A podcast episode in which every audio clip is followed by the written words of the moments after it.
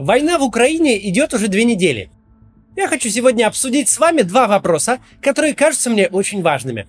Над первым я и сам в последнее время много размышлял.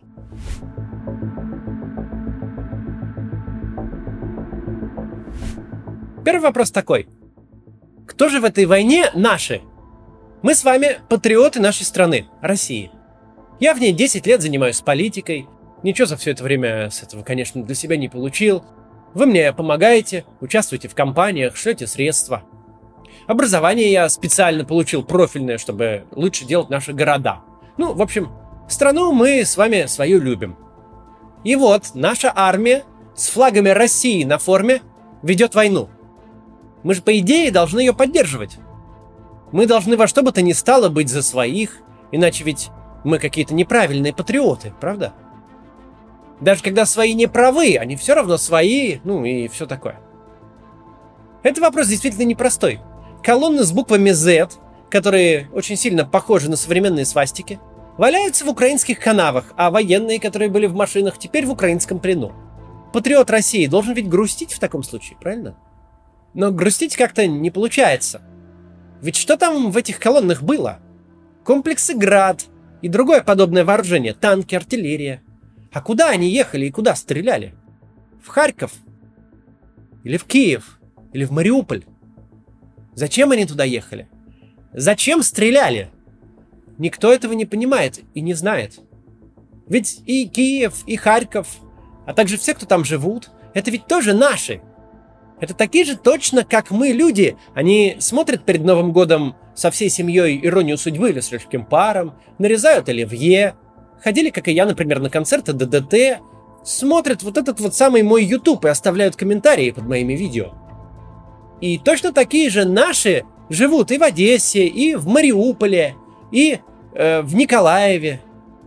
Понятно, что мы с вами в целом любим людей и хотим, чтобы все люди жили хорошо. Но, тем не менее, тут люди уж точно совсем такие же точно, как мы. Окажись в Харькове до войны и не поймешь сразу, что ты не в Самаре. Обе стороны в этой войне наши. Нет с той стороны никаких фашистов. Российская армия там воюет с украинской, и стреляет российская армия в наши города, где страдают и гибнут от этого точно такие же люди, как мы с вами. Поэтому для меня вопрос о том, кого нужно поддерживать в этой войне, решается не по нашивке на куртке военного, а по задачам, которые эти военные выполняют. И в данном случае однозначно права Украина, а однозначно не права Россия. Российская армия ведет наступательную операцию. Российская армия вторглась в чужую страну. Российская армия бьет артиллерией по украинским городам. Да, видно, что не ставится цель бить по гражданским объектам и разрушать города, как это делали во времена Второй мировой, просто разрушить весь, чтобы войти. Но по гражданским объектам попадают, пусть и случайно, и люди там гибнут, включая детей. Эти люди только 2 месяца назад смотрели «Иронию судьбы» и нарезали оливье, с новогоднего стола ели мандаринки и слушали обращение президента. А сейчас они бегут в Польшу от российской армии в переполненных поездах. Сидят в подвалах без еды и иногда воды, или вообще мертвы, убиты попаданием града, который чуть не туда стрельнул, куда хотел. Зачем этот град туда вообще приехал и зачем вообще стреляет? И надо ли мне огорчаться, когда защищающаяся украинская армия его подбила?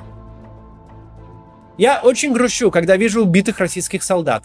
Их много постят в украинских каналах, на русском языке, кстати. Эти каналы пишут, что постят это, чтобы россияне опознавали, ну, своих солдат, чтобы семьи могли понять, кто там погиб. Ну, не знаю, выглядит это не всегда совсем так. Иногда там видна радость. У меня радости никакой нет, когда я вижу погибших солдат. Когда я вижу погибших солдат, мне очень их жалко. Это тоже наши ребята, которые не будут теперь встречать следующий Новый год с семьей и не посмотрят уже «Иронию судьбы», просто из-за того, что у нашего президента поехала крыша, и он отправил их воевать в Украину. Но когда я вижу российских солдат в плену, я не огорчаюсь. Если я вижу, что с ними хорошо обращаются, то я даже рад. Потому что они больше никого не убьют. Ни наших жителей Харькова и Мариуполя, ни наших же солдат украинской армии. которые от них отличаются разве что профессионализмом, а так вот поставь рядом и не поймешь. Да и сами попавшие в плен российские солдаты точно уже не погибнут, так что, может быть, это и вообще с гуманной точки зрения хороший для них исход этой войны. В этой истории я за скорейшее прекращение войны и за признание России своей вины за эти события, за выплаты репараций. Но пока война идет, я сочувствую и сопереживаю нашему мирному населению в городах Украины, которое проходит через ад, и нашей обороняющейся украинской армии, которая защищается от нашей наступающей российской армии. Все в этой войне наши, но одни нападают, к сожалению, а другие защищаются. И ментально здоровый человек сопереживает тем, кто защищается. В России сейчас военные настроения. Социология показывает, что гражданам, особенно пожилым, нравится та война, которую они видят по телевизору. По телевизору война очень приглядная, победная. Там российская армия освобождает города, не трогает мирных жителей. Все там хорошо в телевизоре. Такую войну люди смотрят как хоккейный матч. В реальности российская армия несет огромные потери. Пострадало очень большое количество украинцев. Погибло много невинных мирных жителей. И все это разрушение, и весь этот ужас несет туда армия России. Я очень надеюсь, что в ней погибнет поменьше солдат. Но когда я вижу подбитый российский град или танк, который больше никуда не выстрелит в Украине, и пленный экипаж этого града или танка, я совсем не огорчаюсь. Если там, конечно, никто не погиб. Именно российская армия весь этот ад может прекратить в любой момент, просто выйдя из Украины. Нет ни одной причины там находиться и ни одной цели. Украинская армия прекратить все это никак не может. Она на своей земле и защищает свои города. Теперь давайте попробуем разобраться, а чем эта война теоретически может закончиться. Не будем вдаваться в детали и пытаться делать какие-то прогнозы, там, тем более точные, это сейчас невозможно, так как сама ситуация уникальна, а данных о ней недостаточно. Но какие-то общие варианты развития событий понятны, их можно обсудить. Их можно условно разделить на 5 сценариев. Давайте их каждый изучим. Но сначала прервемся на рекламу. Я уже говорил, мы даже в таких роликах ставим рекламу, это позволяет существовать каналу, финансировать редакцию. Так что, надеюсь, вам это окей.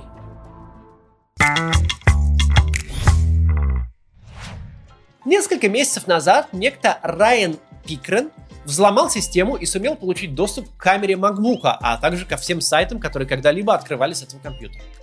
За это он получил... Нет, не тюремный срок, а $100 000 от Apple. На самом деле, очень многие компании готовы платить за поиск уязвимостей в своих информационных системах. Это позволяет им избежать гораздо более серьезного ущерба. Подобные программы есть и у Google, Facebook, PayPal и многих других. А люди, которые этим занимаются, называются этичными хакерами. Это занятие законно. Такие специалисты очень востребованы и в России, и за рубежом. Средняя зарплата в России 130 000 рублей, и потолка там нет. При этом рынок испытывает острый дефицит специалистов. Только вот в вузах пока этому не учат. Зато эту профессию можно получить в онлайн-школе SkillFactory. Курс «Этичный хакер» подойдет новичкам, никакие специальные знания для обучения не нужны. Все расскажут с нуля. Но полезен он будет и тестировщикам или сисадминам, которые хотят прокачать свои навыки и повысить свою ценность как специалиста. На курсе вы узнаете о лучших практиках тестирования на проникновение для корпоративных сетей, операционных систем, баз данных и веба. Навыки кибератак вы будете тренировать на специальных виртуальных стендах, которые разрабатывает компания Volga CTF, организатор крупных международных соревнований в области информационной безопасности. Вы также сможете поучаствовать в нескольких таких соревнованиях. А в обучении вас поддержат опытные наставники, спецы в деле кибербезопасности и кураторы, которые гарантируют максимально плодотворное и комфортное обучение. График обучения гибкий, его можно подстраивать под свои потребности и даже взять перерыв, если надо, в командировку или в отпуск. Есть карьерный центр, который помогает выпускникам найти работу и подготовиться к интервью. У SkillFactory стабильно хорошие рейтинги, поищите реальные отзывы. Ну и регистрируйтесь на курс. По моему промокоду CATS вам будет скидка 45%. Ссылка на промокод в описании. Не упустите возможность освоить крутую и востребованную профессию. Продолжим. Какие 5 сценариев завершения этой войны могут быть? Во-первых, конечно, война может вырулить на изначальный план Путина. Это захват крупных городов, падение правительства Зеленского, показательные процессы против якобы неонацистов и установление какого-то марионеточного правительства. Может быть, под руководством Януковича. В последнее время похоже, что именно это хотели сделать. Тут есть очевидные проблемы. Во-первых, никаким образом не похоже сейчас, что российская армия может справиться с украинской и захватить Украину силой.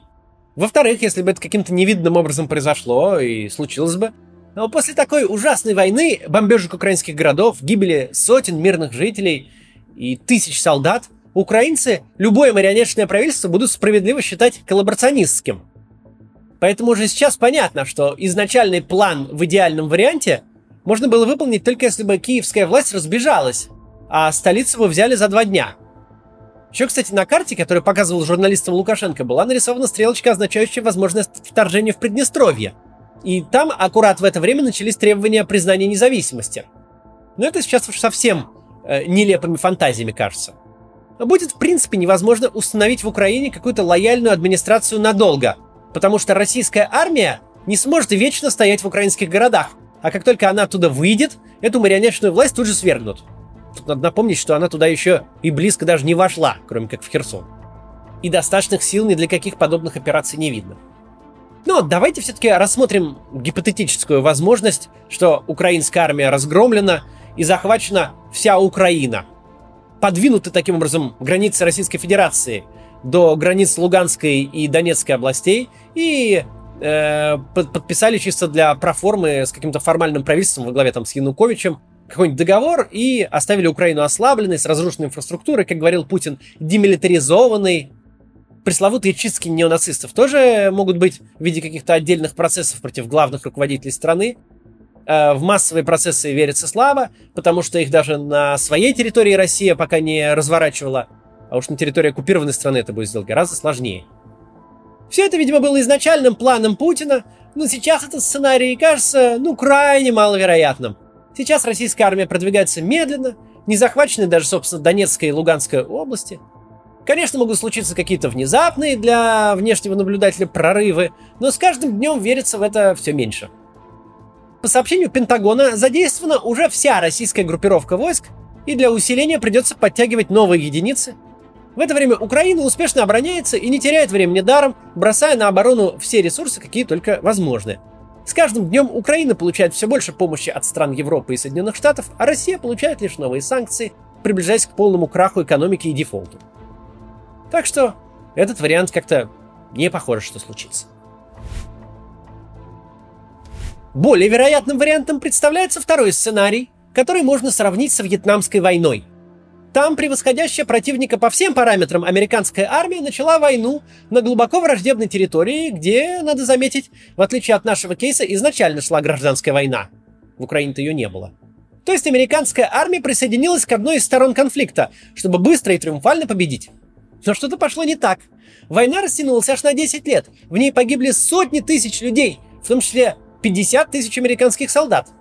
Америка совершила множество военных преступлений, разрушила целую страну, и для поколения американцев, живших в то время, это стало либо глубокой травмой, либо пятном позора. В итоге, несмотря на множество промежуточных военных успехов, Америка фактически проиграла эту войну и изначальных целей не добилась. Россия точно так же может увязнуть в безумной войне с Украиной. Но есть некоторые очень важные отличия. Коротко их тут обсудим. Во-первых, Соединенные Штаты хоть и терпели большие потери и встречали недовольство войной от граждан, но они тогда были демократической страной. Там можно было критиковать войну. Это было постоянной темой протестов и вообще публичной дискуссии. Недовольство войной находило конструктивное русло. В случае же с Россией недовольству некуда выплеснуться, и оно может обрести весьма неожиданные формы и внутри элиты, и в широких кругах. Кроме того, очевидное отличие Вьетнама от Украины в том, что Вьетнам для среднего американца из Техаса, например, это непонятная страна на другом конце земного шара, и военные преступления там не вызывают такого шока, как если бы их совершили в соседней Луизиане, или в Канаде. А вот Россия и Украина — это примерно как Техас и Луизиана, или в крайнем случае, как Техас и Канада. У огромной части россиян в Украине родственники, друзья и знакомые. Многие там были или смотрели украинские телешоу и сериалы, слушали украинскую музыку. Связей более плотных, чем с Украиной, у России вообще ни с какой страной нет. Напомню, что по социологическому опросу Russian Field 88% россиян хотят с Украиной дружить.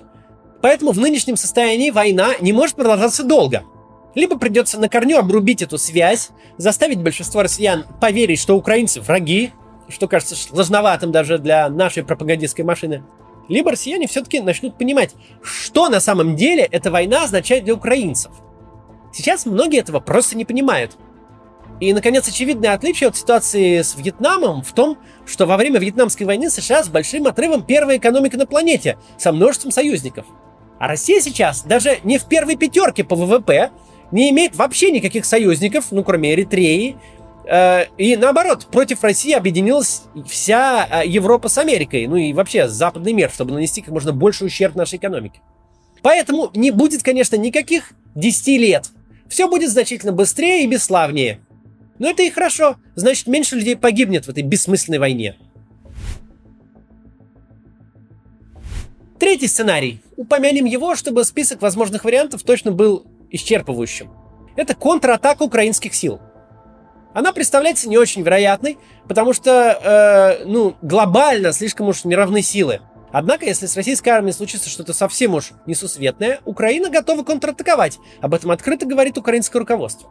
Если такая атака будет успешной, то Россия тут же сдаст назад свои переговорные позиции. Про переговоры сейчас поговорим подробнее, обсуждая четвертый, не просто гипотетически возможный, а вполне вероятный сценарий. Это относительно быстрое завершение войны без ее перехода в один из трех вышеозначенных сценариев благодаря соглашению сторон. Тут стоит заметить, что требования России до недавнего времени были не очень ясны. Речь шла и о защите русских на Донбассе, и о денацификации, и о демилитаризации, и о борьбе с угрозой расширения НАТО. Всякие совсем безумные истории типа лаборатории по производству бубонной чумы даже вспоминать тут не хочу. Но одно, на самом деле, из главных требований вчера озвучил Песков. Украина должна признать Крым российским. Она раньше официально не озвучивалась. Тут парадокс. С одной стороны, понятна внутриполитическая значимость признания Крыма, но с другой стороны, такое признание, буквально выбитое под дулом автомата, не будет ничего стоить ни для международного сообщества, ни для самой Украины в исторической перспективе. Пытаясь понять, как на это требование отреагируют украинцы, стоит учитывать, что по итогам переговоров есть не только варианты признать российским или признать украинским, но и вариант сохранить статус-кво. Возможно, в какой-то ситуации это устроит обе стороны. Другие требования, которые озвучил Песков, это признать ДНР и ЛНР, видимо, в границах их областей, и вписать в Конституцию Украины обещание, что она не вступит в НАТО. Еще вроде как Россия потребовала от Зеленского назначить пророссийского премьера. Но это не было официально озвучено и пока скорее на уровне слухов. Вопрос ДНР и ЛНР кажется самым сложным. Там статус-кво вернуть уже очень сложно. Зеленский, правда, вчера сказал, что вопрос о возможности признания Крыма и Республик Донбасса можно обсуждать и найти компромиссное решение. Какой компромисс тут может быть со стороны Путина, не совсем ясно. Если он признает ДНР и ЛНР частью Украины, то будет выглядеть совсем глупо. Это довольно трагичный эффект. Ведь вообще-то остановить войну и вернуть все незаконно оккупированные территории – это совершенно естественное действие для любого нормального президента. Но даже если бы Путин вдруг образумился, предположим, чудо, и захотел бы все исправить, то сами обстоятельства, в которые он себя поставил, подталкивают его к продолжению чудовищной войны всей этой. Собственно, это нам казалось одной из главных причин, почему войны быть не может. Потому что однажды ее начав, трудно остановиться. Пространство для политических и дипломатических маневров в военное время критически сужается. Однако не стоит забывать про обратный эффект. Поскольку за войной не стоит никаких идеологий, у нее нет никаких понятных и достижимых целей, и вообще причин нет, она идет просто так. Весь ее смысл искусственно сконструирован пропагандой и родился как-то там в голове Путина. То тогда можно точно так же искусственно сконструировать и смысл победы. Можно даже подписать мир на невыгодных для России условиях. И даже не очень далеких от того, что изначально там и было. Или даже еще хуже, в понимании России. Но все это можно триумфально объявить по телевизору победой блестящего стратега Путина. Последнее требование Путина про невступление в НАТО, хотя тоже очень весомое и не самое выгодное для украинцев, выглядит самым реализуемым. Уже сейчас Зеленский критично отзывается о НАТО и говорит, что Альянс не оказывает достаточной поддержки Украине. Вчера он прямым текстом высказывался, что сам охладел к НАТО, так как Альянс не готов принять Украину и боится конфронтации с Россией. И вообще, при текущих событиях, и при том, как воюет украинская армия, тут, похоже, НАТО должно присоединяться к Украине, а не наоборот. Такие заявления Зеленского похожи на дипломатические маневры для продвижения переговоров. Не исключено, что он может использовать свою очень высокую поддержку, выше 90% среди украинцев, чтобы легитимно принять какое-нибудь решение ради остановки войны. Вчера, после заявления самого Зеленского, его партия опубликовала ответ на требования России о невступлении в НАТО. Там прямым текстом говорится, что вступление сейчас невозможно, но требуется конкретный договор, которым бы США, Турция и страны соседей Украины гарантировали бы ей безопасность, пока в какой-то отдаленной перспективе Украина в НАТО все-таки не вступит. Наконец, есть последний сценарий, как раз связанный с НАТО. Война может перерасти в более масштабное столкновение, в том числе в ядерную войну. Путин практически прямым текстом сказал, что бросит ядерную бомбу на тех, кто будет в эту войну вмешиваться. Вмешательством, по всей видимости, считается предоставление украинским воздушным силам своих аэродромов или какие-то более прямые столкновения с Россией. Поставка оружия и санкции к вмешательству России сейчас не относят. Зеленский активно требует, чтобы над Украиной ввели режим закрытого неба. Мы уже обсуждали это в другом ролике, но желающих обеспечивать такой режим нету, это слишком опасно. Вообще, коллективный Запад очень адекватно отруливает от Третьей мировой войны. Байден, например, подчеркнул, что российский народ им не враг, и они не пытаются дестабилизировать Россию. Будем надеяться, что дальнейшей эскалации не будет, потому что какой бы ужасной ни была война с Украиной, война России с США с применением ядерного оружия будет еще ужаснее. Но, объективно говоря, все-таки до этого далеко. Хотя это возможно. Мы уже не в ситуации, как 2 месяца назад или месяц назад, когда это было просто, какими-то фантазийными сценариями. Уже не фантазийными. Подводя итоги, хочется, чтобы война закончилась как можно скорее и погибло как можно меньше людей. А российское общество прошло через трудный путь осознания того кошмара, который наша страна без всякой причины обрушила на соседнюю мирную страну, Украину. Что будет после войны? Это тема для отдельного ролика. Пока сложно давать внутриполитические прогнозы. Понятно одно, когда рассеется дым, мы увидим какую-то совсем другую Россию. Под санкциями, с другими правилами игры, без привычной нам информационной автократии и вообще без привычного нам мира вокруг себя. Вот когда я записываю этот ролик, уже на Авито продают последние купленные пакеты из Макдональдса. У нас больше нет совершенно базовых ячеек, про которые мы считали, что никогда не уйдут. Центробанка, опять же, пока я записывал ролик, выпустил объявление, что больше нельзя снимать больше 10 тысяч долларов со счетов. То есть, привычный мир, к которому мы привыкли, уже не существует. Я говорил об этом в первый день войны. В ситуации, которая была всего-то 15 дней назад, мы вернемся через десятилетия. По факту, путинский режим, который существовал все эти годы, больше не существует. Весь договор, который был между элитами, разрушен. Они больше не могут получать деньги в России, а сами жить в Европе и хранить деньги там, и обучать своих детей там. Этого тоже больше всего нет. После того, как туман рассеется, мы увидим какую-то совсем другую Россию. Сильно обедневшую и очень изменившуюся. Если раньше мы переживали о многолетней стагнации в экономике, то теперь мы будем эту стагнацию вспоминать с теплым чувством ностальгии, как все эти годы вспоминали 2007. Когда-то власть Путина закончится. Это может случиться и из-за недовольства элит, и из-за недовольства народа, из-за последствий этой чудовищной войны, которая ничем хорошим для России не закончится ни при каком раскладе. Может быть, власть Путина закончится и каким-то другим путем, может быть, естественным. Хорошая новость в том, что в такой насквозь персоналистской системе невозможно заменить персону лидера с одной на другую без полного преображения всей политической системы. Сложно тут прогнозировать, как это все пойдет, но ясно одно. Как бы ни менялись в России лидеры и политические системы, нашей стране надо будет признавать свою вину в агрессивной войне, вернуть аннексированные территории, платить репарации и полностью пересмотреть свою внешнюю политику.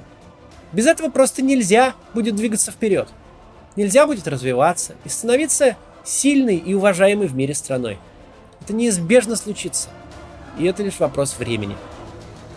До завтра.